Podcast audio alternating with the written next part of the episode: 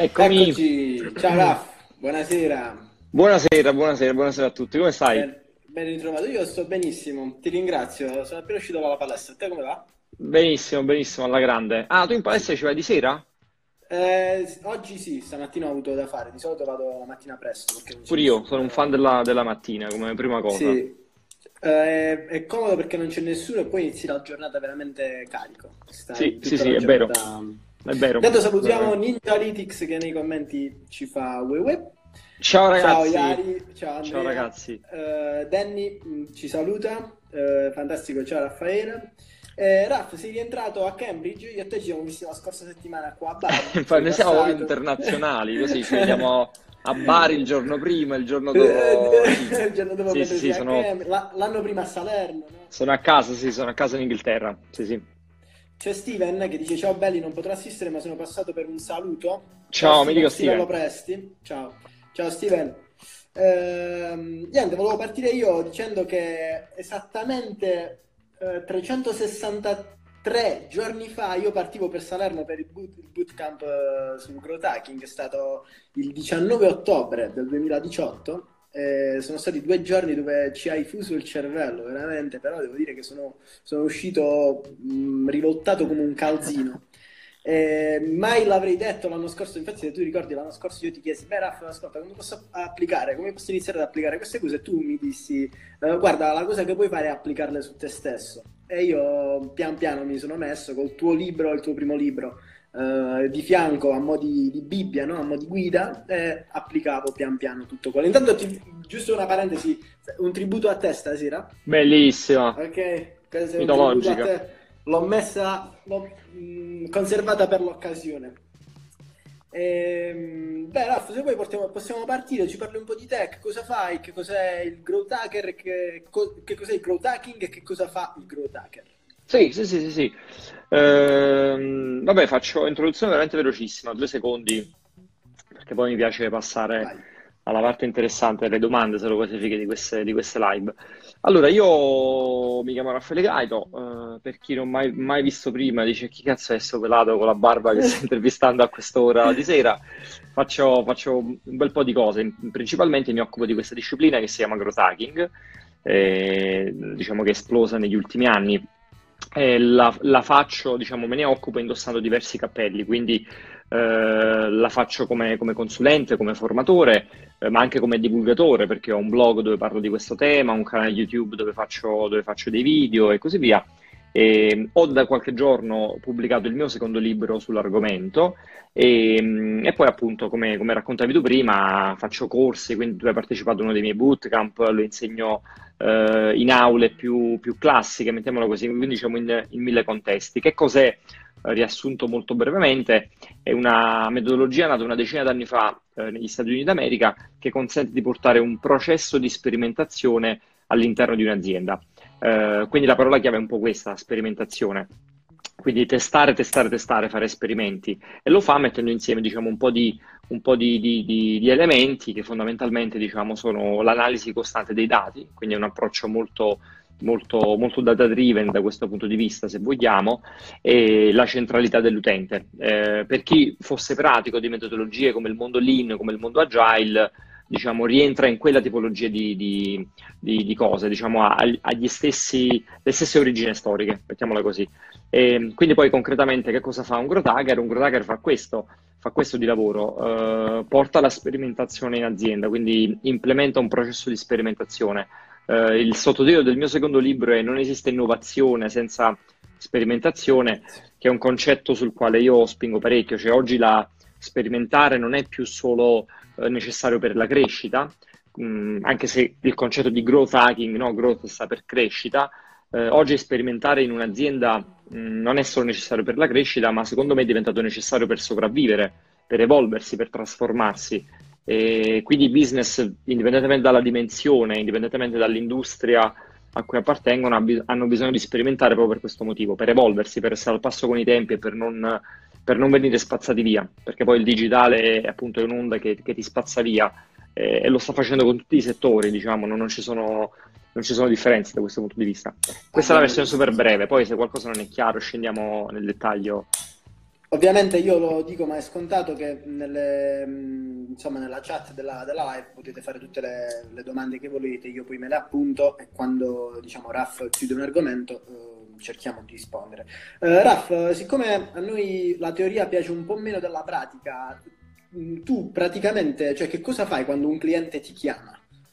Ti chiama e allora... ti chiede, ciao, ho bisogno di ciao. te per fare... E chi mi chiama, mi chiama per questo motivo, cioè mi chiama perché vuole implementare un processo di sperimentazione all'interno della propria azienda. Quindi vuole, vuole, vuole capire come poter fare questa cosa, ha bisogno di un metodo, eh, perché poi alla fine il growth hacking è un metodo no? abbastanza definito, con dei passi ben precisi e così via. E quindi vu- vuole qualcuno che gli porti questo metodo in azienda, quindi che, che lo aiuti ad implementare un processo di sperimentazione, perché è troppo facile a volte parlare di test, M- molte aziende no, pensano di fare dei test, eh, a me mi capita soprattutto magari quando di fronte ho, ho, delle agenzie, sono i tipici interlocutori che mi dicono, ah vabbè, allora se tutto questo si tratta semplicemente di fare dei test, noi i test li abbiamo sempre fatti, quindi facciamo growth hacking da una vita, in realtà non è proprio così. Molto spesso le persone quando parlano di test si riferiscono a attività come l'A-B testing, attività come split test, multivariate test e così via, che sono quelli che vengono chiamati test di ottimizzazione. Uh, il growth hacking invece lavora molto sui test di scoperta, cioè fare cose che non ha mai fatto prima, mai fatto, se vogliamo sì. uscire fuori dalla propria zona di comfort. Sono tutte e due categorie di test importanti, non sto dicendo che una è più importante dell'altra, però sono due cose diverse. Uh, quindi molto spesso si lavora sui test di ottimizzazione e quindi provo due landing page, cambio il colore di due pulsanti, faccio girare due creatività e così via. E quella è una categoria. E il test di ottimizzazione eh, ed è nata una disciplina a sé, no? Se ci pensi, il mondo della CRO, uh, eh, Conversion Rate Optimization, Conversion fa esattamente quello. Il growth hacking invece è una cosa diversa, perché lavora sui test di scoperta, cioè è uscire fuori dalla propria zona di comfort del marketing e del business e provare cose che non ha mai usato prima. Lavorare proprio borderline, no? Su, su, io li chiamo un lavoro da pirati in azienda, perché devi essere lì consapevole del fatto che sono cose che provi per la prima volta. Ci sbatti la testa per la prima volta, eh, molte di quelle cose non funzioneranno proprio per questo motivo, però quando trovi qualcosa che funziona diventa fondamentale. Perché diventa fondamentale? Perché ci sarà un momento nel quale ne avrai bisogno. Perché? Perché le cose che stai facendo adesso non funzioneranno più a un certo punto. Questo è matematico, no? È sempre così. Sì. Oggi vai a bomba su Instagram, bene, fra un anno Instagram cambierà l'algoritmo e tu sarai giù. Vai a bomba su YouTube, YouTube cambia le regole. Vai a bomba su Facebook, Facebook ti cambia l'account, ti banna l'account. Quello, quello che hai detto stamattina nella, mm, nel webinar esatto. sembra, esatto. no? che quando esatto. cambia un algoritmo un content creator muore. Esatto, muore sì. sì, esattamente eh. così. Mm, cioè c'è sempre un momento nel quale le cose che stai facendo non funzioneranno più e tu devi essere già pronto. Questo è un concetto fondamentale del, dello sperimentare. Cioè molte aziende si ricordano di sperimentare, no? si, gli, gli viene in mente questa cosa quando è troppo tardi, quando sono con l'acqua alla gola, nella parte calante della curva, no? se vogliamo, nella curva tipica di ogni prodotto. Allora in quel momento vogliono sperimentare perché ovviamente stanno, stanno morendo, però hai poco tempo, pochi soldi, poche risorse, sei stressato, hai mille pressioni. Invece no, la sperimentazione va fatta prima che ne hai bisogno, quindi nella parte crescente della curva, no? quando hai il tempo, sì. il budget, la serenità e così via. E quando scopri qualcosa di interessante, quella roba ti servirà nel momento in cui quello che stai facendo ora non ti funziona. Esattamente, infatti c'è Ninjalytics che commenta, loro hanno abbastanza voce in capitolo, eh, dice uno degli aspetti che mi piace di più del growth hacking è che è un susseguirsi di tanti test veloci, test, test, test. Sì. O- sì. Ok, parliamo proprio di questi test veloci, Raff. Questo è un discorso che mi è piaciuto mm, quando l'hai fatto uh, l'anno scorso al bootcamp. Cioè, non basta testare, ok, magari uno intende il test, ok, testiamo un mese, e invece no, cioè un mese è troppo. Non sono proprio eh, la velocità fa, fanno bene i ragazzi di Linjalytics a sottolineare la velocità. Tra l'altro, Linjalytics esempio perfetto perché loro sono tra le realtà che ho intervistato per, per, il, per il, mio libro. E proprio su queste tematiche, la velocità è fondamentale. Perché è fondamentale? Perché un approccio di questo tipo, la sperimentazione, come dicevo, il 90% delle cose che testi non ti funzionano, no? Eh, un approccio che ha, che ha queste premesse è basato sulla quantità. È molto semplice, più cose testi, più aumentano le probabilità che qualcosa funzioni. È, è veramente tutto lì. Quindi non puoi andare su, su, su un ragionamento qualitativo, no? per dire vabbè, io voglio fare poche cose fatte bene, ci metto tre mesi per prepararle. No, una startup muore in tre mesi. Cioè, non, non, non, sono queste le modalità con cui lavori. È più cose testiamo, meglio è. È veramente una questione di quantità, semplicemente perché aumenti le, le probabilità che qualcosa funzioni. Cioè, in quei tre mesi dove tu stavi sp- facendo un esperimento di qualità, un tuo competitor ne ha fatto una settimana, significa che ha fatto 12 esperimenti. Quindi ne abbiamo uno da un lato, 12 dall'altro. 12 dall'altro. Chi ha più probabilità di azzeccare qualcosa? Vero, vero. Cioè, è, è, proprio mh, matematico da questo punto di vista.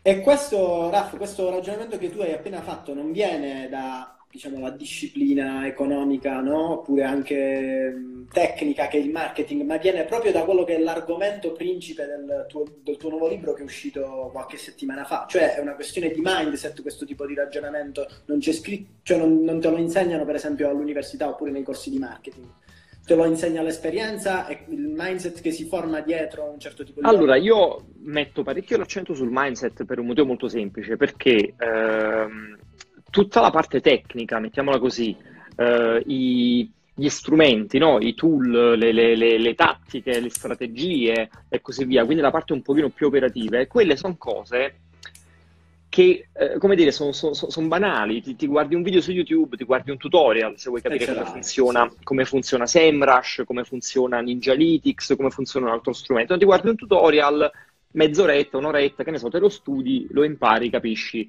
è superato lì. Uh, i, i, casi studio la stessa cosa, li, li, trovi in rete, eccetera, eccetera. La parte veramente tosta, la parte veramente difficile è, ca- è, cambiare la mentalità delle aziende, perciò parlo di mindset, no? è il modo con il quale lavoro, l'approccio con il quale arrivi a queste cose. Cioè sono tematiche che, che oggi sembrano passate di moda, uh, la strategia, la visione, l'approccio, la mentalità, ma che non sono passate di moda, sono fondamentali. Cioè tu cambi le aziende se cambi la testa delle persone che ci lavorano dentro, non è che tu dalla mattina alla sera stravolgi l'azienda come entità, non esiste, esistono le persone che ci lavorano dentro.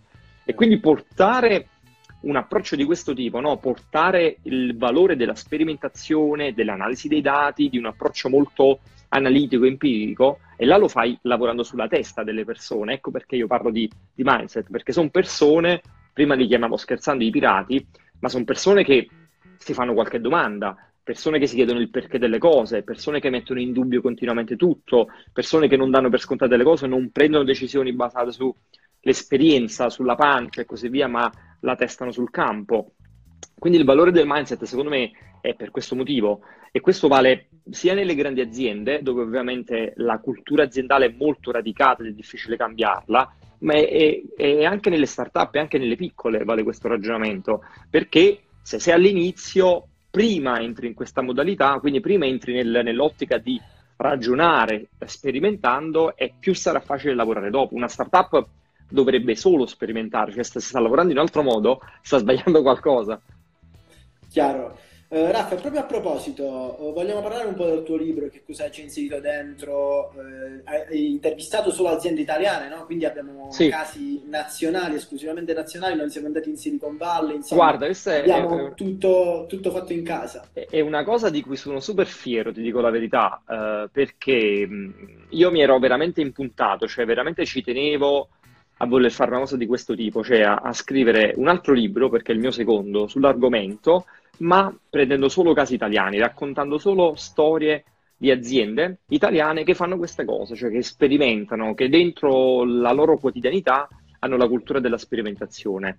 Il primo, ovviamente, essendo più divulgativo, aveva i classici esempi dentro Dropbox, Airbnb, Twitter, Facebook, la roba della Silicon Valley, sì. che va bene fino a un certo punto perché ti deve portare all'idea di questa roba da dove nasce, quindi serve anche per un valore storico, però poi per renderlo concreto, per contestualizzarlo e per, come dire, renderlo anche utile agli interlocutori italiani, c'era bisogno di portare dei casi italiani.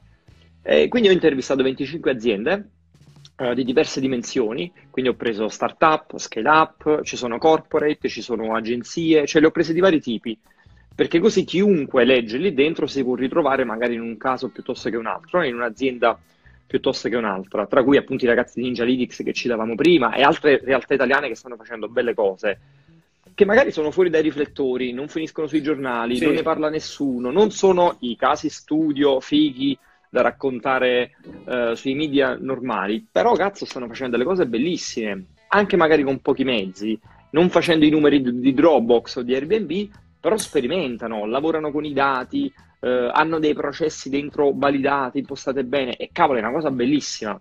E secondo me il valore di fare una cosa, il valore di un libro del genere è in questa cosa. Oggi una, una persona mi scriveva su LinkedIn, mi diceva, Raff, guarda, io non me lo ricordo, un libro italiano di marketing con dentro tutti questi casi italiani. Uh, io non lo so, non, non, ne ho mai trovati, non, non, voglio dire di essere stato il primo, no, però non me lo ricordo questa cosa.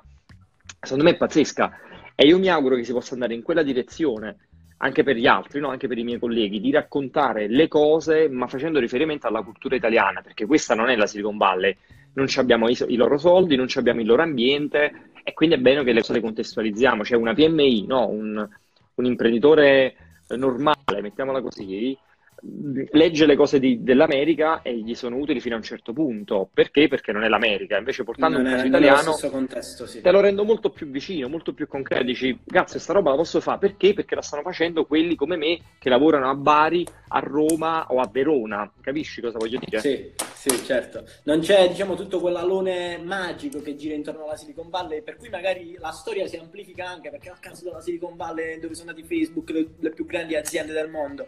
Quindi manca questa questa, questo fattore qua. Intanto leggo un po' di commenti. Magic Cristo dice che Raffa, Raffa stamattina ho seguito il webinar su SEMrush. Dai, Uh, c'è uh, Rino uh, che dice riguardo prima la questione dei test più testi più capisci e soprattutto senza testare non puoi sapere se una cosa funziona o no. Ok di questo abbiamo parlato. Poi c'è Crepapelle Pasquale che fa una domanda che l'ha rifatta tu. Poi ti leggo prima un intervento di Ninjalytics Raffaele l'ho spiegato benissimo. Due settimane fa ho assistito ad un evento di Sean Ellis dove, dove sottolineava l'incremento di fatturato rispetto al numero di test fatti sempre parlando di sì. test qui. C'è la domanda di Pasquale Andrea Papella è un collega di università, esatto, come dovremmo approcciarsi alla vision o alla missione nel momento in cui si sperimenta a quella velocità? Quindi ritornando prima alla questione dei test. Mm. Sì, come, sì, come sì. Dovrebbe, questa, questa è una bella domanda. Questa è una bella domanda. Um, io mm, la metterei in questo modo.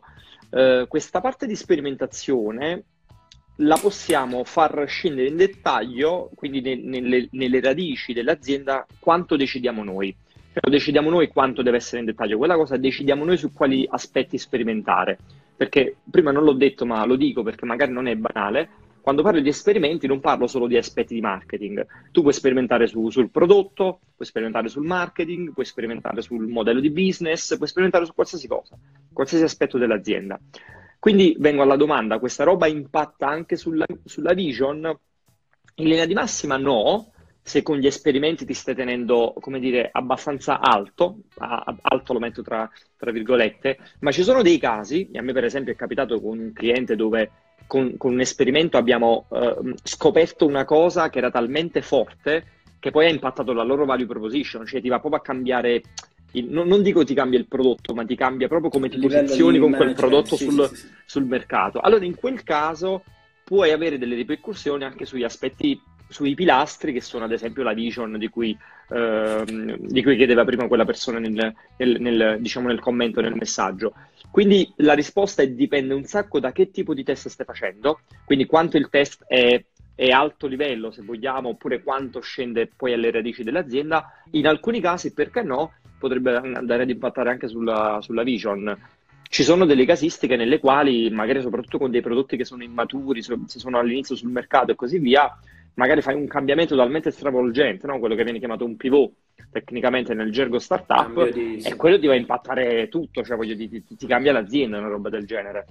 Tra l'altro approfitto di questa domanda che sembra quasi chiedere un insegnamento no? per riprendere qualcosa di cui tu hai parlato nelle storie qualche giorno fa, cioè uh, la questione non è uh, che tu mi fai la domanda e io ho la risposta, perché non esiste una risposta generale per qualsiasi cosa, è quello proprio che ti impone il mindset del growth hacking, cioè non lo so, effettivamente testa e vedi, sì. Eh, cioè, vedi come può impattare, prova a fare dei test, come hai detto tu ovviamente poi c'è il range eh, di, diciamo, di, di, rilevanza del test, quindi sì. che sia un test un po' più forte, un test un po' meno forte per quanto riguarda l'impatto sulla vision o la mission, insomma proprio a livello di management e, e vedi, vedi, che cosa può succedere. Cioè, Guarda, sì, eh, ti dico una cosa, aggiungo un dettaglio, domani sul mio canale YouTube esco con un, con un video che prende questa cosa e l'approfondisce. Il video si chiama in maniera molto provocatoria Come riconoscere la fuffa.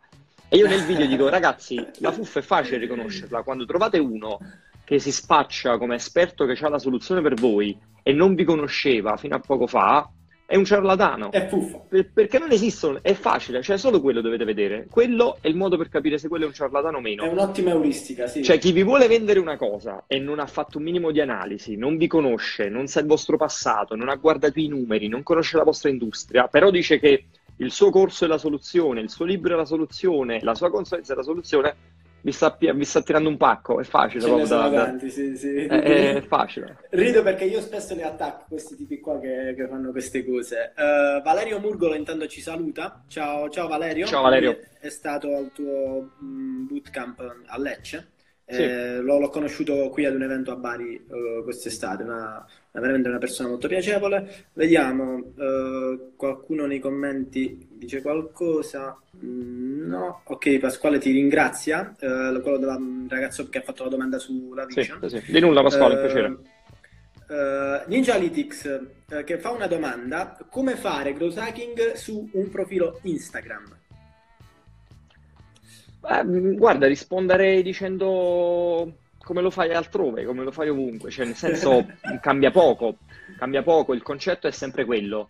Ehm, il growth hacking sono quattro step, noi il processo di growth hacking sono quattro step, li diciamo magari c'è qualcuno Vai. all'ascolto Sì. che non lo sa, e sono la fase di analisi, quindi raccolgo i dati, la fase di ideazione, quindi faccio brainstorming, Brainstorming. penso quale esperimento devo fare, la fase di prioritizzazione, quindi Prioritizzazione. decido in che ordine farla, e la fase di esecuzione, quindi li faccio e poi si ricomincia di di nuovo con l'analisi. Ora, che si tratti di Instagram o che si tratta di un'altra cosa X, Y e Z, tu comunque segui sempre queste quattro fasi. Quindi la prima cosa che farei, se vogliamo scendere nel concreto, una bella analisi dei dati. Analisi dei dati che significa?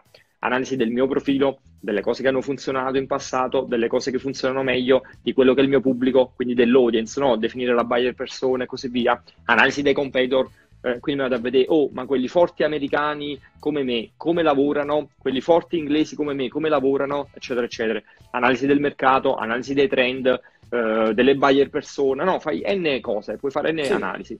Piglio tutti questi dati, li, li, li shakero e li infilo nella fase di ideazione, che poi è, è una fase un po' più creativa, se vogliamo. Cioè dico, ok, ora che ho tutte queste informazioni, cosa voglio fare? Cosa voglio testare? E inizio a tirare giù delle idee. Perfetto, inizio a fare le rubriche settimanali, inizio a fare le live con gli ospiti, inizio a fare le stories dove dentro sono pillole di 15 secondi estratti dai miei video YouTube, faccio le immagini con le citazioni famosi, sto dicendo le prime cose che mi vengono in mente, Sì, ovviamente chiaro. per dire questa è la fase nella quale butto giù delle idee, poi passo alla fase di fattibilità e quindi decido in che ordine sperimentarle e poi fisicamente le devo fare. Perfetto, hai detto che vuoi fare live con gli ospiti una volta a settimana, bene, per quattro settimane fai ste cazzo di live con gli ospiti e guarda che idea ti hanno dato.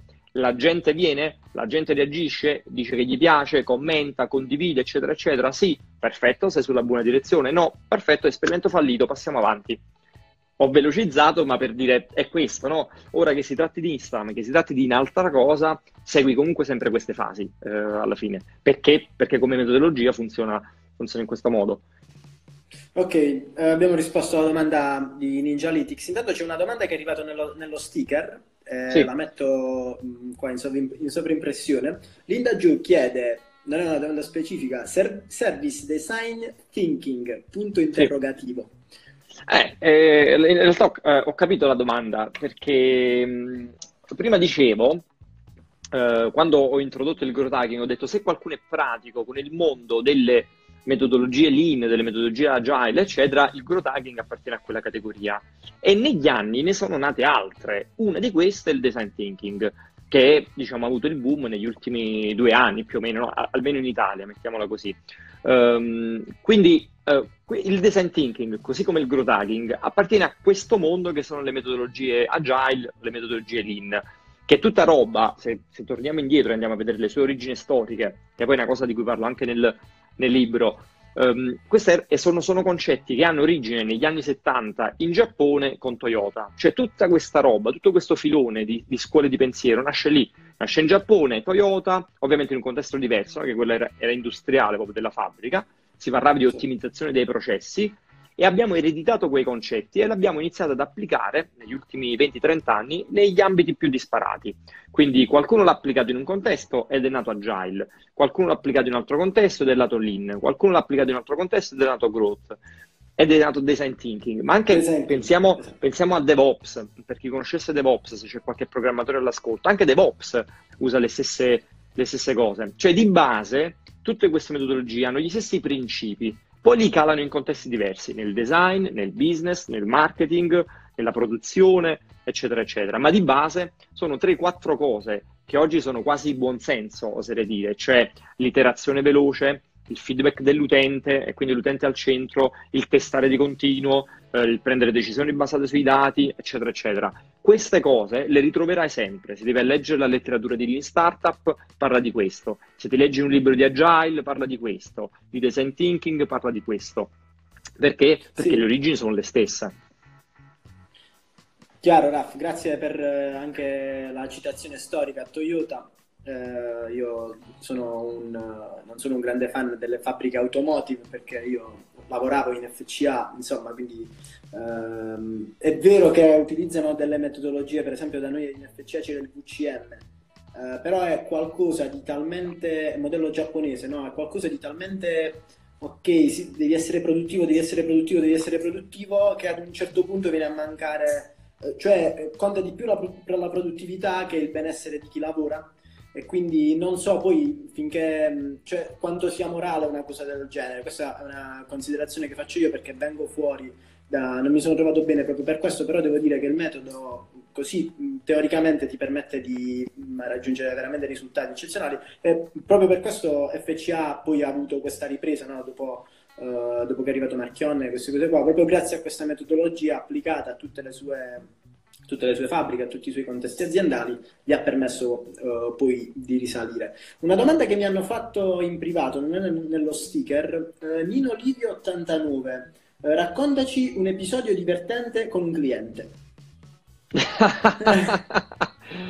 Quando fate queste domande mi mettete in difficoltà perché questi sono gli episodi da raccontare davanti alle birre, non, non in live su Instagram. Eh, Vabbè, Perché no, poi- io diciamo, non, non abbiamo la birra perché ci, siamo, ci vediamo virtualmente, però io te l'avrei offerta. se No, per dire, queste sono le classiche cose che racconti in privato, avete 4-5 amici eh, di sera, magari ti sei fatto pure una birra di troppo e inizi a dire, oh, sapete, quindi- il sì. cliente rompe i coglioni la settimana scorsa, eccetera, eccetera. Eh, Allora, mettiamola così, eh, ve ne racconto uno, ovviamente senza fare nomi e cercando sì, di essere chiaro, molto generico. chiaro. Eh, una volta mi è capitato un cliente che mh, ha fatto dei giorni di consulenza in azienda. Noi quando facciamo la consulenza lavoriamo in team, no? Io gli faccio formare un team con delle figure specifiche con le quali poi facciamo questa, questa attività. Eh, ho scoperto dopo due o tre giorni, non mi ricordo, comunque diciamo verso la fine di questa attività che avevamo impostato, eh, che le altre persone che erano coinvolte a, questo- a questa attività che abbiamo fatto non erano state avvisate, non sapevano assolutamente nulla. Eh, lui aveva preso questa iniziativa, le aveva coinvolte per questi, per questi giorni, togliendoli ovviamente alle loro attività, cioè, quindi questi erano incazzati a morte durante quei giorni con me. Io non capivo perché ce l'avevano con me durante questa cosa.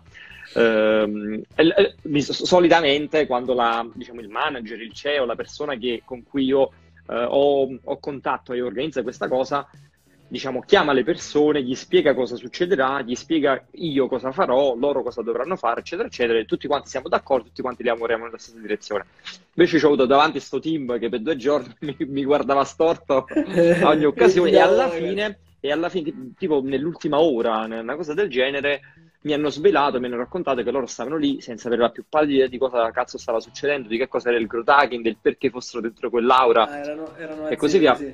E io, e io so- sono rimasto spiazzato, sono rimasto spiazzato. Cioè, da un lato, ho detto, ah, meno male, ho capito perché c'era stata questa reazione fredda nei giorni precedenti, dall'altro lato, però, mi sono chiamato l'imprenditore da parte per dirgli, guarda, mh, penso Che impostando fai? il lavoro in questo Eh. modo sarà poco utile se il team non è allineato con te sulle cose da fare, poi non lavora nemmeno con me, che cazzo stiamo a fare? E, e questa diciamo una che si può raccontare, vai, ti, ti- ti- do questo Va come aneddoto. sì, chiaro, perfetto. Eh, questa è una domanda che ti volevo fare io, un tema che ho affrontato mh, qualche settimana fa con Driga, eh, sulla selezione dei clienti, no? Quando diciamo ci si, si arriva ad un certo punto, quando puoi permetterti di farlo. Eh, come, come selezioni i tuoi clienti? Cioè, i tuoi clienti passano attraverso un processo di selezione oppure chi- tutti quelli che ti chiamano dici ok, ci vediamo, ok, ci vediamo? Eh, no, no, passa un processo di selezione. Direi che il primo, il primo step di questo processo di selezione è, è, automatico, è di tipo inbound, cioè oggi chi mi chiama, chi mi contatta, mi contatta perché mi conosce, perché magari ha visto un mio video, letto il mio blog, letto un mio libro, venuto al mio corso, eccetera, il che significa che sa di cosa mi occupo e quindi non mi arrivano persone che vogliono altre cose, no? E per sbaglio capitano da me, tipo, ciao Raffaele, ci gestisci la pagina Facebook, non mi capitano queste cose, non mi capitano più. All'inizio magari sì, ma oggi non mi capitano più. Quindi il primo tipo di selezione è, è automatica, se vogliamo è indiretta, e avviene perché ho lavorato bene in passato con i contenuti, con il posizionamento, eccetera, quindi diciamo c'è questo primo filtro a monte. Uh, solitamente c'è un contatto che è una mail, una roba del genere, eccetera, dove io cerco di capire innanzitutto co- cosa fanno, cosa vogliono, se hanno veramente bisogno di me oppure no, perché in alcuni casi non, non posso aiutarli, quindi non, non, non, andiamo avanti. Se vedo che potenzialmente quella è una casistica, una casistica mia, eh, allora ci facciamo una call conoscitiva, eh, una call conoscitiva, diciamo una roba molto molto breve, dove magari mi raccontano un po' del progetto, io gli spiego come funziona, eccetera, eccetera. Dopo questa call conoscitiva, che è un altro fil- filtro, quindi perché in alcuni casi arriviamo al fatto che magari non, non possiamo lavorare insieme, per qualche motivo. Eh, dopo la call conoscitiva il filtro più grosso è quello, è quello, economico, non costa poco come consulente, quindi quando ti manca tutto il preventivo, là diciamo poi vedi chi veramente vuole lavorare con te, chi no, sì. chi è serio rispetto a questa tematica della sperimentazione e chi invece aveva visto la parola growth hacking, voleva un po' seguire la moda e così via. Quindi diciamo facendo questi 3-4 passaggi alla fine mi ritrovo a lavorare con pochi clienti di ottima qualità e soprattutto che sono super super eh, come dire, focalizzati e vogliosi veramente di fare, di fare queste cose, no? Sono disposti a, a investire sulla questione della, della, della, sperimentazione e a prenderla molto seriamente per portarla in azienda. Quindi diciamo che la chiave per non avere eh, rogne no, con i clienti nella fase di selezione è quella di sviluppare il personal brand, quindi di comunicare online in un certo modo, in modo che i clienti arrivino perché già sanno che cosa fai e sono in un certo modo già educati, piuttosto che magari viene qualcuno e ti chiede completamente qualcosa che, di cui tu non ti occupi e magari ti fa perdere anche tempo, ti fa perdere tempo che tu avresti potuto dedicare ad un cliente che magari aveva veramente bisogno di te e che ti paga anche. Guarda, le, l'educazione del popolo pubblico è, è, un tema fondamentale, hai fatto bene a usare quella parola perché è una cosa che molto spesso le persone, le aziende si dimenticano uh, in realtà è uno step fondamentale, soprattutto in alcuni settori, soprattutto in alcuni contesti. Quello mio che era nuovo o comunque relativamente nuovo in Italia, eh, la fase di educazione è stata fondamentale. Cioè io oggi mi posso permettere di lavorare in questo modo perché ho iniziato 5-6 anni fa e, e, sta roba non la, non la, vendevo, ne parlavo, facevo informazione, no? For, eh, sensibilizzazione su diffusione del tema. Eh, oggi mi ritrovo a vendere una consulenza senza problemi o a vendere un libro senza problemi perché chi ci è arrivato ha, ha, ha capito per strada, no? si è informato per strada, ha imparato per strada di cosa, di cosa si tratti. E quando hai un mercato abbastanza nuovo, eh, come, come, nel mio caso, questa fase è fondamentale, proprio perché ti permette di avere delle persone che arrivano lì e, e superi tutto un, dire, uno scoglio iniziale che invece dovrebbe essere di spiegare bene cosa fai, capire se sei la persona giusta, se loro hanno bisogno di te e così via. Quindi quella fase di educazione rimane importante, lì lo slegherei dal personal brand, cioè ovviamente parliamo di personal brand in questo caso perché sono io, ma se al mio posto ci fosse un'azienda, eh, il ragionamento sarebbe esattamente lo stesso, cioè lavorando con i contenuti, un'azienda questa cosa la deve fare comunque. E stamattina nel famoso webinar che, che qualcuno citava di con Semrush ho parlato tanto di questa Proprio cosa, di questa, no? di come sì. il contenuto rafforza anche la vision aziendale, rafforza la value proposition, trasmette di continuo la value proposition, cioè il contenuto deve dire la tua, deve, deve, dire come la pensi, chi sei, che valori hai, come lavori, come ti posizioni sul mercato. Non, non, non devi essere tiepido nei contenuti, non devi aver paura capito, di schierarti, di alzare la voce, di, di, di, di eh, e appunto di, di, dire la tua. No, no, no, quello è, è l'elemento che poi dopo ti differenzia. Cioè, oggi chi viene da me e non va da un'altra persona, viene perché vuole l'approccio di Raffaele Gaito. Non è che sono l'unico a fare growth hacking in Italia, così come non sono l'unico libro, l'unico blog, eccetera, eccetera, ma chi viene da me è perché vuole la mia visione di questa cosa. La mia visione ovviamente è condizionata dalle mie esperienze, eh, dalle mie conoscenze, da, dai miei studi, eh, dagli errori che ho fatto lungo la strada, dalle cose che ho imparato lungo la strada e così via. E questa cosa è un valore. Quando le persone e le aziende capiscono questa cosa, la devono, la devono mettere al centro della propria strategia, non spaventarsi no? e cercare di tenerla nascosta come cosa. Ok, uh, c- c'è gente che ci saluta nei commenti. Ciao a tutti ragazzi. Danny fa una domanda. Raffaele, scusa, nella tua esperienza c'è un settore che ha performato di più? Allora, mi verrebbe da dire, mh, mm, però mh, mm, qui c'è un bias molto molto forte, quindi è un dato da prendere veramente con le pinze. Sì. Mi verrebbe da dire che, che quando lavoro uh, in progetti che sono digital uh, si lavora molto meglio sì. e quindi performano di più, mettiamolo tra virgolette, però ovviamente ba- il dato è falsato perché? Perché io lavoro tantissimo con il digital, poco in altri settori. È la tua digital, esperienza, Danny infatti eh, l'ha detto, nella tua esperienza. Eh, il digital è un settore che conosco molto bene, eh, vengo io anche io da quel mondo e così via, quindi è chiaro che quando ho un cliente invece che è, è su un business più tradizionale ci sono, come dire, molte fasi preliminari o comunque una serie di ostacoli che con il digital non ci sono.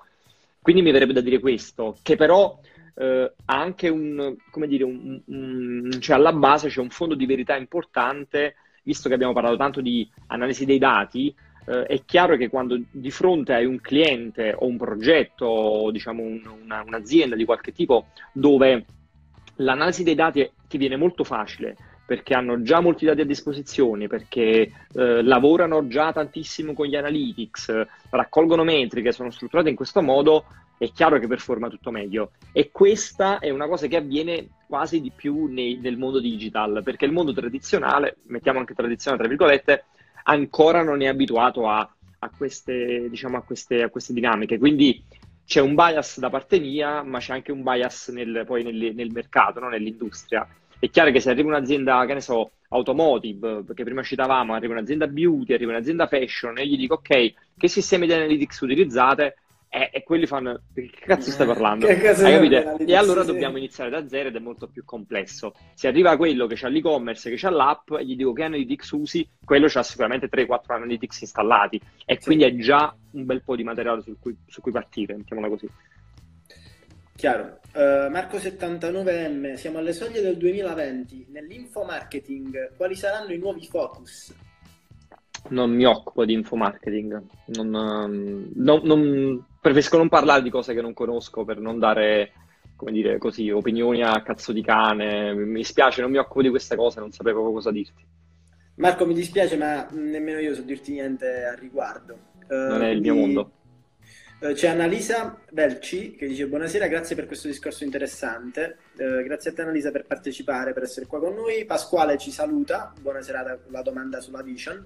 Uh, Danny ti ringrazia per la, la risposta alla domanda. Eh, io c'è un altro tema dalla scaletta, è un tema di cui tu hai parlato nel, nel tuo libro e tra l'altro che hai toccato anche col tuo TED Talk che a sua volta ha toccato me profondamente, forse credo che sia il mio TED Talk preferito.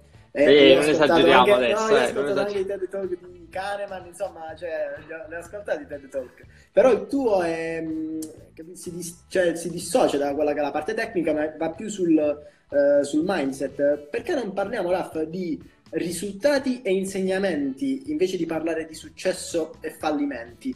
Come, come, come cambia il, uh, la visione della vita di una persona quando uh, inizi a valutare i risultati e gli insegnamenti? Guarda, questa è una bellissima domanda. Eh, questa cosa a me piace talmente tanto che io, mi, cioè io dico alle persone questa cosa vi dovesse stampare e appendere in azienda proprio, cioè, anzi farvi un tatuaggio per non dimenticarvelo mai. Eh, cioè, fa, faccio un passo indietro perché magari non sa di cosa stiamo parlando. Io dico molto spesso eh, sostituiamo due paroline perché poi il linguaggio è importante, le parole che usiamo sono importanti, no? ci condizionano eh, nel tempo. E invece di eh, invece di successo parliamo di risultati, invece di fallimento parliamo di insegnamenti. Perché dico questa cosa? Perché il fallimento è una parola che spaventa tantissimo e, soprattutto in Italia mi rendo conto che già solo a nominarla alla gente gli tremano le gambe. Ovviamente non parlo di fallimento l'imprenditore che va in tribunale, che fallisce, che deve, che, che deve fare le, le, procedure, le scartoffie, i debiti, cioè, quello non lo auguro nemmeno al mio peggior nemico. Parlo di fallimento, gli errori che facciamo lungo la strada, no? nella nostra quotidianità, mettiamola così. Um, quando quindi parliamo di fallimento, la parola fallimento ci spaventa, ma se invece facciamo un piccolo cambio di prospettiva E invece di parlare di fallimento parliamo di insegnamento e cambia un sacco, cazzo, cioè una piccola parola ma cambia un sacco. Oggi non ho fallito, no, iniziamo a pensare in questo modo, oggi non ho fallito, ho imparato qualcosa che ieri non sapevo. E quando entriamo in quest'ottica, il fallimento diventa proprio una parte naturale del processo, cioè se vuoi arrivare a dei risultati, se vuoi arrivare al successo, e poi parliamo anche di successo, devi fallire per forza lungo la strada, perché? Perché devi imparare delle cose, e questa è la parola fallimento, eh, che, che, che, io dico sostituiamolo con l'insegnamento. E io faccio sempre una metafora della passeggiata, no? Iniziate, immaginate che quello che state facendo con il vostro business è una passeggiata, e vi mettete uno zaino vuoto sulle spalle all'inizio di questa passeggiata. Inizia questo business, iniziate questo percorso, questa passeggiata. Tutte le volte che sbagliate qualcosa, prendete qualcosa e lo mettete dentro questo zaino. Alla fine del percorso, quindi dall'altro lato, il valore è in quel cazzo di zaino, cioè il valore è nelle cose che avete accumulato lungo la strada, che sono le nuove competenze, le nuove conoscenze, avete imparato cose su di voi, sui vostri clienti, sul vostro mercato, sui vostri prodotti. Sarete degli imprenditori migliori, sarete delle persone migliori alla fine di quell'esperienza, ma grazie a quegli errori, perché vi siete portati a casa delle conoscenze che prima non avevate. Ecco perché dico facciamo questo cambio di, di parolina. E l'altra parolina è successo, perché anche se fallimento sembra una parola che mette ansia, anche successo è una parola che mette ansia. Quando sentiamo parlare di successo, pensiamo al, a quello che ce l'ha fatta, no? Sembra quell'obiettivo che dobbiamo raggiungere perché altrimenti siamo degli sfigati. È bianco o nero, o hai successo o sei mediocre, oh, sei uno sfigato. Oh, sì, sì. Oh, e invece non è così, anche lì. Sostituiamo alla parola successo la parola risultati e nel momento in cui parliamo di risultati, allora capiamo che quella è un'asticella che si deve alzare di continuo mi do degli obiettivi, raggiungo dei risultati mh, mm, tra tre mesi, tra sei mesi, tra un anno, tra due anni, bene. Quando li ho raggiunti, io alzo questa asticella e avrò dei nuovi obiettivi, avrò dei nuovi risultati, in un processo di miglioramento continuo. E questa è l'ottica nella quale dovremmo ragionare. Mentre se parliamo di successo, sembra una salta di punto d'arrivo. Ed è una cosa che odio, pensare che ho un punto d'arrivo e poi basta, dopo quello non posso fare nient'altro. Devo diventare sì. come Fedez, devo diventare come Cristiano Ronaldo, devo diventare come metti un personaggio qualsiasi. Cioè, perché? Cioè, capito? Una volta che sei arrivato lì, non puoi fare un passettino in più e, e, e migliorare ancora e raggiungere un altro obiettivo. E allora queste due paroline diventano pesanti. Allora le togliamo, che sono successo e fallimento, e lo sostituiamo con qualcosa che ci permette di avere una progressione che ci permette di lavorare su un processo, che sono appunto quelle che dicevamo prima, no? quindi i, i, risultati da una parte e gli insegnamenti dall'altra. Perdonami, su questa mi sono dilungato un po', ma mi eh, tocchi nel profondo, ne parlerei per un'ora di, di questo tema. Argomento interessante, tra l'altro questo cambio di paradigma ti permette anche di evitare l'ansia da prestazione, no? Nel senso che se tu hai l'obiettivo, per esempio, prima parlavi di personaggi tipo Cristiano Ronaldo, no? Le persone eh, proprio attribuiscono uh, questa, la causa del loro fallimento, no? perché non diventano Cristiano Ronaldo. Quindi la causa di questo, uh, di questo malessere psicologico è proprio il fatto che tu ti paragoni ad altre persone. Quando esatto. tu sei una persona di successo, sostanzialmente se stasera hai fatto qualcosa in più, cioè sei qualcosa in più rispetto a quello che eri stamattina. Io credo che, sì. mh, diciamo, filosof- molto filosoficamente, non, non, me lo posso permettere, però passatemi il termine, passatemi il termine, questo sia la definizione di successo, perché poi ognuno ha la, la, definizione di successo personale. Io magari posso definirmi uno di successo perché stasera sono in live con te, magari se il me di adesso l'avesse detto al me dell'anno scorso, il me dell'anno scorso non ci avrebbe mai creduto e avrebbe pensato, cazzo, se lo facessi sarei veramente una persona di successo. Però, come, come dicevi, eh, l'alzare l'asticella volta, volta dopo volta e non cercare di fare quella super scalata. Magari io adesso gioco in terza categoria e mi sento frustrato perché non sono come Cristiano Ronaldo che vince la Champions League. Cioè, è un processo, si va per step, non è possibile avere. Diciamo che oggi siamo molto ehm, plasmati dalla gratificazione istantanea, dal tutto e subito. Oggi ci fotte, ci fotte, la velocità. Oggi ci fotte la velocità, è quello. Non ci, non ci diamo tempo di raggiungere le cose, non ci diamo tempo di fare le cose.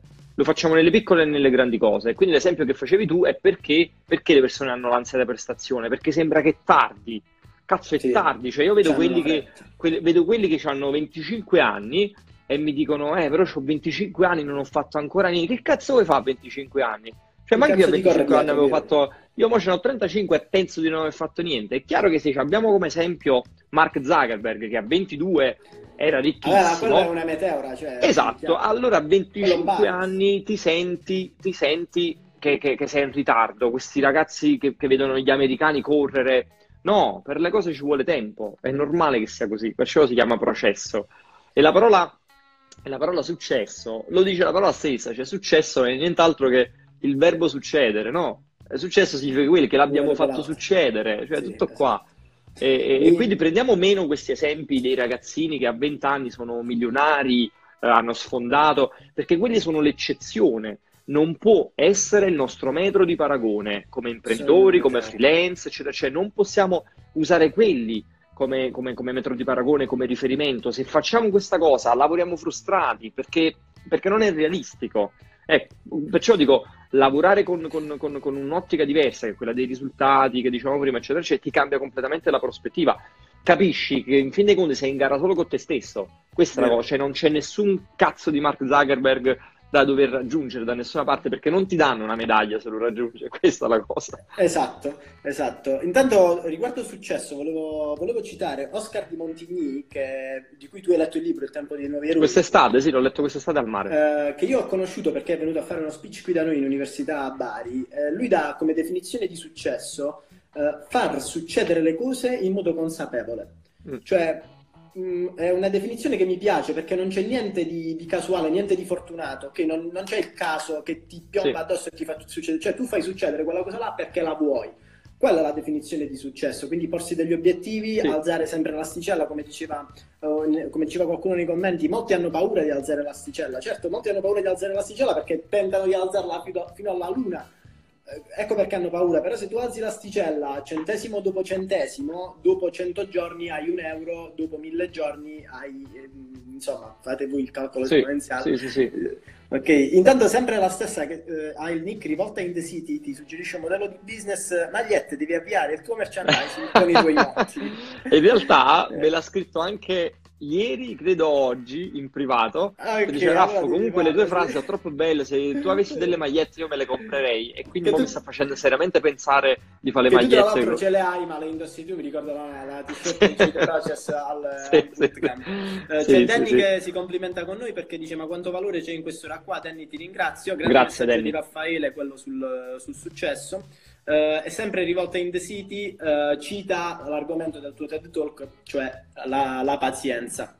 Eh sì, la cioè... pazienza è un po' la chiave di tutte le cose che stiamo dicendo, no? Alla fine, per avere un approccio di questo tipo, di tuo, devi essere paziente, cioè se non sei paziente non, non, non puoi lavorare con questo approccio, no? Col ragionare nel lungo periodo, con gli step, con la progressione, eccetera, eccetera. Se non sei paziente vuoi il tutto e subito, c'hai l'ansia, come dicevi tu, da prestazione, prestazione. no? Voglio diventare esatto. ricco, famoso, lo voglio diventare domani, perché altrimenti è tardi. Sì, tra l'altro senza fare niente, dormendo stanotte. Esatto. eh, c'è una domanda sempre di Linda Joe eh, sì. Psicologia della comunicazione e del marketing, un consiglio per avvicinarmi al mondo, non si legge ma credo sia un, al mondo del lavoro. Raff, intanto prima che tu risponda a questa domanda, io qua sì. il timer, mancano 11 minuti alla fine della diretta. Ah, sì, perché poi Instagram ci taglia. Perché poi sì, poi, poi ci taglia, cerchiamo di farla finire, quindi in 10 minuti. Sì, vuoi rispondo questa e ci fermiamo? Come, come uh? Sì, rispondi qua, magari se c'è qualche altra domanda nei, nei commenti, poi ci facciamo una mezza chiacchiera e, e chiudiamo. Così, poi rispondere allora, guarda, a Linda indipendentemente dal, da quello che studi, Linda, cioè la, la, risposta ovviamente la do a te, però la facciamo un pochino un po' più... Ah no, ah, Linda ascolta, chiede nel mondo del, del growth hacking. Sì, non visto, okay, Scusami. Linda, non, non, diciamo, non, non mi usciva tutta la domanda, quindi ho immaginato. Allora, um, ha detto che sulla psicologia, giusto? Eh, psicologia della comunicazione e del marketing. Guarda, io eh, quando ho come interlocutore qualcuno che studia psicologia, gli dico, siete fortunati perché il marketing alla fine è psicologia e, capire le persone, no? sapere come funziona la mente umana. Ho semplificato tantissimo, ma il concetto è un po', il concetto è un po questo qua. E quindi che significa? Significa che ti trovi un sacco avvantaggiata eh, da questo punto di vista, cioè sul fatto di avere eh, per tuo background, per tuo percorso di studi, un sacco di conoscenze su questo tema. Um, secondo me qual è la, la, l'aspetto interessante da, diciamo, in tutto questo su cui fare un ragionamento? È capire come puoi utilizzare queste conoscenze, come puoi utilizzare queste competenze poi nel mercato del lavoro, quindi nella parte concreta della, della quotidianità di chi fa, di fa growth hacking in questo caso, quindi all'interno di un'azienda e così via.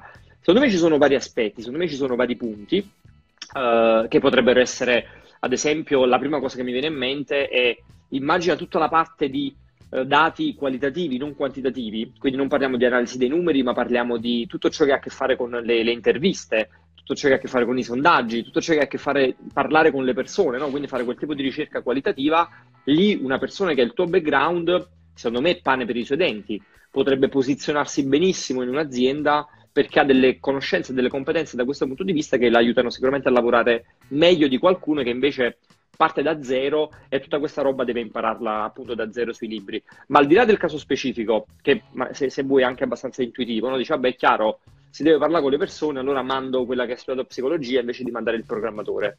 Meno male.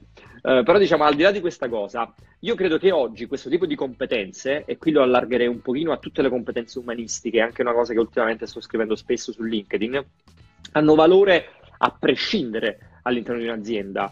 Ieri sera qui a Cambridge ero a seguire un talk sull'intelligenza artificiale, artificiale sì, sì, dove sì. tutto il tempo si è parlato di, uh, di, non si è parlato di competenze tecniche, non si è parlato nemmeno di hard skill, si è parlato di soft skill e si è parlato di competenze umanistiche, si è parlato di quelle, di psicologia, di sociologia, di filosofia.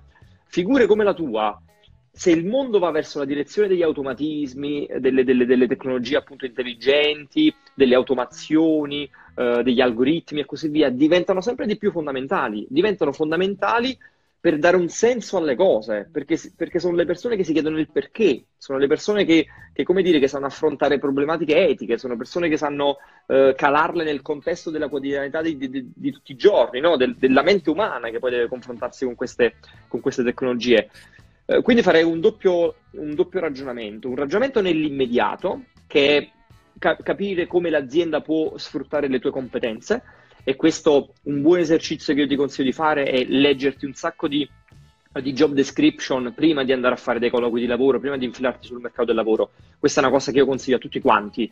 Uh, cioè, se domani vuoi iniziare, se, se da un anno vuoi iniziare a lavorare, non, non, aspettare un anno per mandare i primi curriculum, da domani inizia a mandare curriculum, a leggere job description e a fare dei colloqui che ti servono solo per esercitarti solo per allenarti e per capire l'azienda di cosa ha bisogno e quindi tu come puoi supportarli da questo punto di vista. E poi invece fare un ragionamento un pochino più a lungo periodo, che è quello che dicevo prima, no? intelligenza artificiale, algoritmi e così via, perché per me da qui a 5 anni, da qui a 10 anni, è sempre pericoloso fare previsioni, però diciamo nel, nel prossimo, eh, figure come le tue e in generale le figure umanistiche serviranno proprio a tutte le aziende, cioè saranno fondamentali dentro i team di marketing, dentro i team di prodotto, perché portate quel valore aggiunto che l'ingegnere, il programmatore, il designer, eccetera, non, non hanno, per, ovviamente per, per, ovvi motivi, no? per il percorso di studio che hanno fatto e le deformazioni professionali e i bias cognitivi che, che si portano dietro. Spero di aver risposto alla tua domanda. Mm, sì, Linda. io, Raff, perdonami, volevo aggiungere qualcosa. Io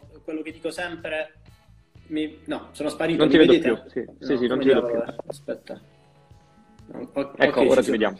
Uh, quello che dico sempre è che in un mondo che va verso, sempre verso più la, la tecnologia, uh, il fattore umano diventa un vantaggio competitivo, cioè chi riesce a rimanere umano in un modo del genere ha qualcosa che, in, cioè che sta per sparire. Adesso tutti si specializzano in uh, intelligenza artificiale, machine learning, tutte queste skill tecniche, sono pochi quelli che, che sanno essere empatici. No? Io dico che uh, ho visto Joker di recente, penso che tu apprezzerai. Bello. E lì c'è proprio il tema della mancanza della gentilezza no? nei confronti di chi è un po' come, come, era il personaggio di Joaquin Phoenix, cioè che era un po' più emarginato, un po' più strano, tra virgolette. Quindi io penso questa cosa qua, che in un mondo che va sempre verso più la tecnologia, le macchine, i robot, chi riesce a rimanere umano, quindi chi ha questa tua competenza soft skill, eh, ha un grande vantaggio competitivo. Secondo me abbiamo sempre più bisogno di spirito critico, questa è un'altra skill fondamentale. E, e questo, que- que- quello, diventa un, quello, diventa un, fottuto vantaggio competitivo. È una cosa che dico sempre anch'io. Uh, nei commenti, uh, intanto io posso ritenermi abbastanza soddisfatto per questa cosa perché c'è Valentina S che dice da quasi 25enne grazie per questo discorso sul tempo e sui risultati. Io riesco a capire perfettamente come si sente Valentina in questo momento e posso dire che stasera vado a dormire felice, no? come disse Steve Jobs, la sera vai a dormire sapendo che hai fatto di qualcosa di buono per qualcuno. Uh, intanto, Raff, sono rimasti 5 minuti e la gente sta facendo un altro po' di domande. Vabbè, sì, vogliamo prendere un'altra? Uh, sì, magari sì, se non riusciamo a finire di rispondere, ricominciamo in un'altra live, riattacchiamo. C'è, um, No, poi fammi andare pure a mangiare perché... Hai ragione, devo mangiare pure io. Allora rispondiamo rapidamente. Dai, abbiamo un'altra domanda, un'altre due se uh, ce la facciamo. Raffaele, studio comunicazione internazionale e processi inter- interculturali per le aziende. Pensi che potrà essermi utile nell'approccio agrotargeting? Vai, Raff.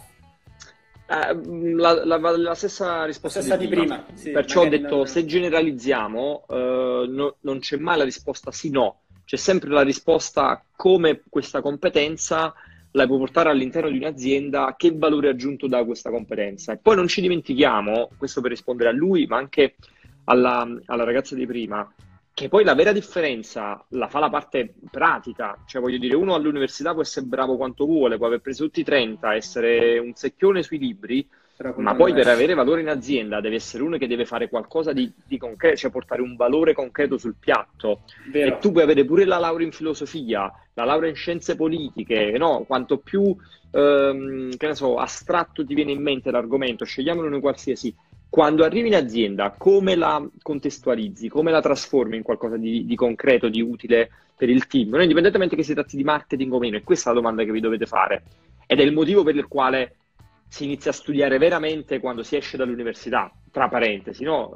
Il momento in cui veramente vi mettete a studiare è quando nessuno più vi dice come studiare, eh, quando studiarlo e cosa studiare. E quello succede quando avete fatto l'ultimo esame. Da quel momento in poi scegliete voi i libri che volete comprarvi, sì. lo fate voi, e da quel momento in poi state quindi veramente iniziando a studiare. Quindi da lì in poi avete una grossa responsabilità sulle cose, sugli argomenti sui quali decidete di, di forma- formarvi per allargare quella che è la vostra eh, conoscenza rispetto al percorso di studio che avete fatto.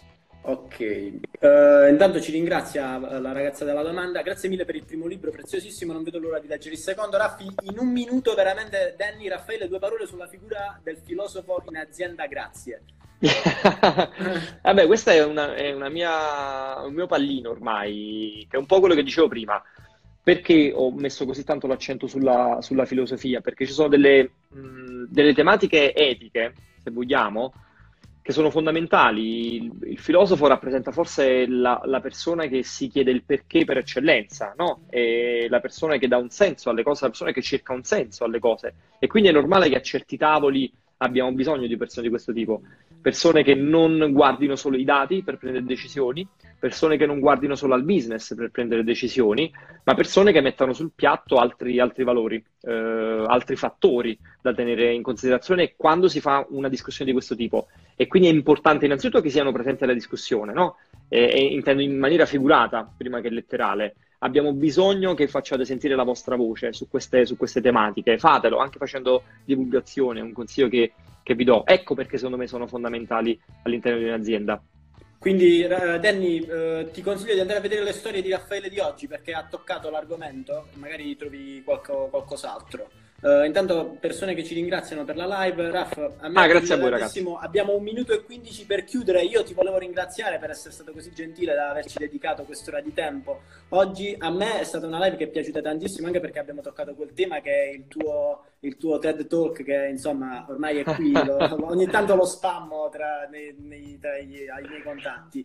Uh, Raff, Uh, grazie ancora, intanto le domande sono finite, quindi ce l'abbiamo fatta. Dai, uh, ottimo. Spero di, di, rincontrarti presto, insomma, spero di venirmi a fare qualche altro corso con te e ci teniamo in aggiornamento. Grazie a tutti quelli che hanno partecipato, grazie, grazie, grazie a, chi, te... a chi ha interagito.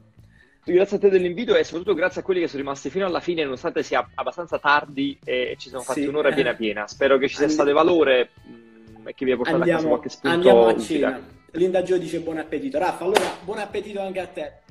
A ciao a tutti. Ciao, grazie. ciao. ciao. ciao.